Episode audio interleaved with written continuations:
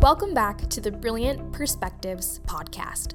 I'm your host, Jalen Bowden, here with you for another episode of Learning Powered by the Heart. This month's topic is so dear to my heart because how many of us have ever questioned whether God is really listening or wondered why certain prayers seem to go unanswered? I, for one, have totally been there, and learning how to pray with God has made all the difference. I love Hebrews 7:25, which says that Jesus ever lives to make intercession for us. And in Romans 8:26, it says that the Holy Spirit is praying prayers that go beyond words. So, what if one of the greatest benefits of prayer as new creations in Christ is discovering what Jesus and the Holy Spirit are already praying and learning to pray that? Let's turn it over to Graham Cooke as he teaches and inspires us to step into this joyful, relational, compelling life of prayer.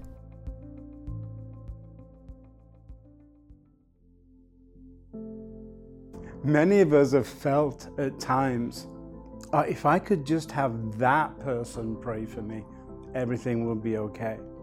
Well, what if that person is Jesus? What if we're not helpless by ourselves, needing ministry? What if instead we have the best prayer team ever, living inside of us every moment of every day? They never even take a vacation. Focus is an ongoing preoccupation with the truth that sets us free. And truth must create a new reality that lines us up with God's provision. The reality is that you have the most brilliant partnership imaginable with Jesus and the Holy Spirit. And they are fully focused and completely committed to praying for you and with you. But here's the thing there are two realities that we must deal with in life situations. There is the physical reality of what is taking place, and there is the relational reality of God's presence being with you. Read about those realities in the book of Numbers, chapter 13 25 to chapter 14 10. One group saw the problem and they were reduced to being grasshoppers in their own sight, not able to do or affect anything. Another one said, God in His pleasure will give it to us because our enemy is our prey, because the Lord is with us. One group inherited the promises, the others did not. There's always a higher level of truth than the facts. And that truth is who God is for us.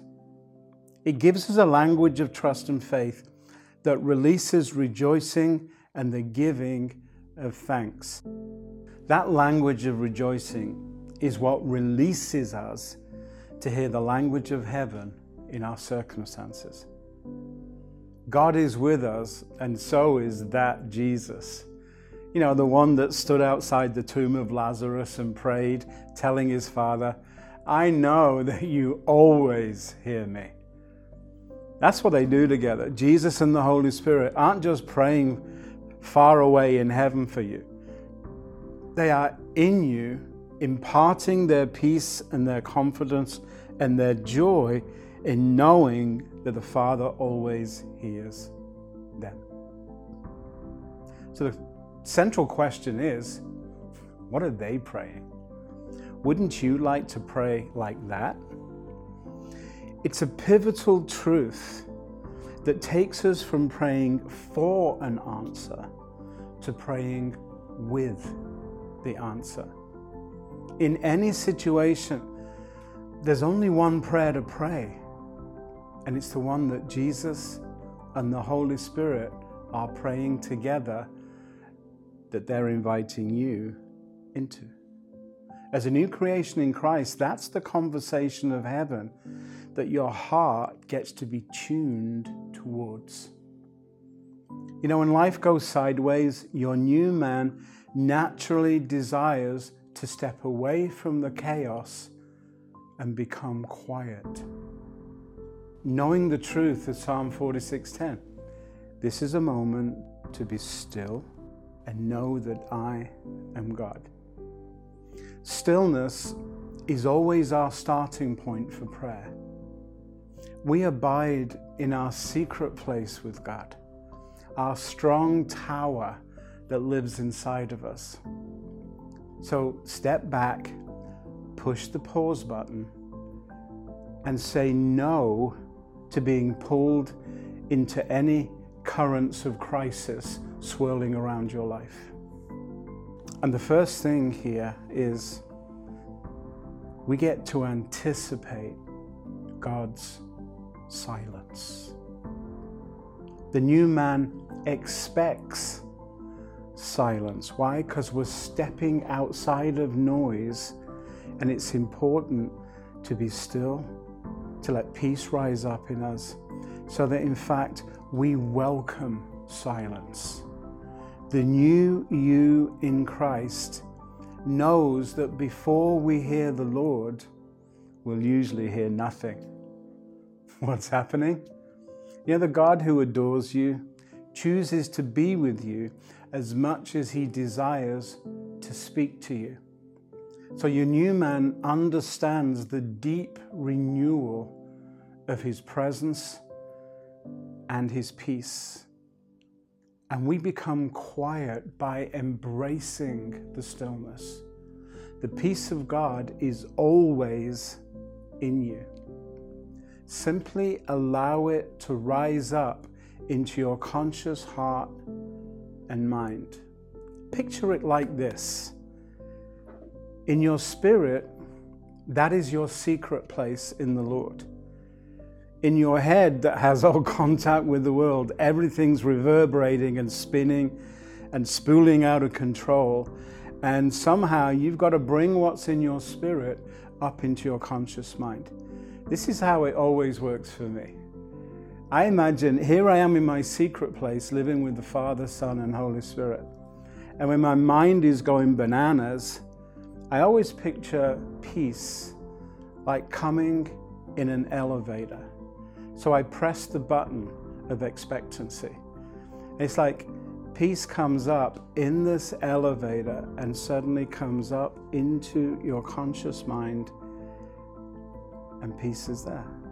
You can't manufacture peace, but you can allow the Holy Spirit to draw it up in you so that it's God bringing peace, it's not you trying to make it. Does that make sense? And here's the thing I love about that is that stillness releases unbroken communion with God because it recalibrates our hearts to listening and hearing. The new man relishes the silence because of our confidence in who God is for us. We know we're not being ignored or abandoned. If God is simply happy to be with us in the quiet, then we are happy to be with Him. The thing about prayer is that people pray too quickly, and they often pray out of panic and they cry out for rescue. They assess their situation from an earthbound perspective, or they respond out of unhealed hurts or fears. But that's not who you are. The Prince of Peace lives in you and is always available to you. When you're aligned with your true identity in Christ, you'll remain in a place of peace, rest, and stillness, where you won't allow anyone or anything to pull you out of that place. It's a process, series of steps. But that's what you're learning, is how to do that quickly and more powerfully. But it's important to understand that you're not just academically studying stillness or prayer. You're learning and practicing who God is for you and with you. That's what we're calling you up to. We call that relational learning, using your circumstances to teach you about who God is for you and who you are in Him and how you can partner in that particular situation. So He makes all of our life issues exciting because He's in it with us and He's already seen what's coming.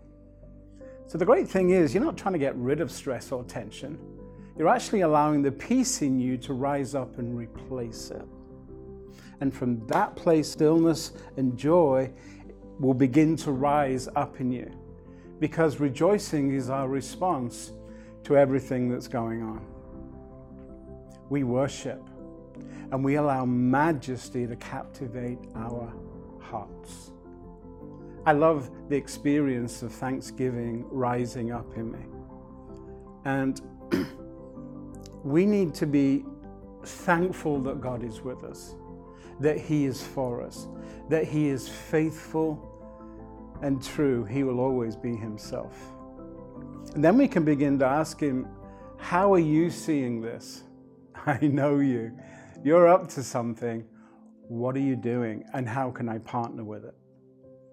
So, because we know things like that in the truth, we pause, we listen, and if we don't hear anything, we smile and we return to stillness and joy of being in His presence. If God doesn't speak initially, He will always speak eventually. And the gap between asking and hearing, often it's really about being filled with presence. It's not magic. You don't put a quarter in a slot and press a button and something comes out. It's a relationship. We're confident that God loves to show us his ways and he's well able to speak to us. And whether it's a gentle knowing in our hearts or whether it's his whisper in our ear, we're going to hear something. This is where I love that phrase rest is a weapon. Even before we know exactly what to pray, we're overcoming the enemy's schemes to drag us into distress and worry and fear by choosing to enter into rest. The new man never makes it all about the hearing. It's about the being, Christ in you and you in Christ. Knowing that He and the Holy Spirit, they're already interceding for you. We're just going to discover the joy of asking and we're going to learn to keep on asking because we want to get this whole relationship with prayer right. So, asking what He wants to accomplish in this situation is an important part of that. Asking what their desire is. How are they praying? What are you praying, Lord Jesus? What are you praying, Holy Spirit? Teach me to pray with you. Hey, friends, thanks for tuning in to the podcast. If you want to hear more content like this, click the link in the description of today's episode to let us know what resonated with you the most. As always, thanks for listening, and we'll see you here next time.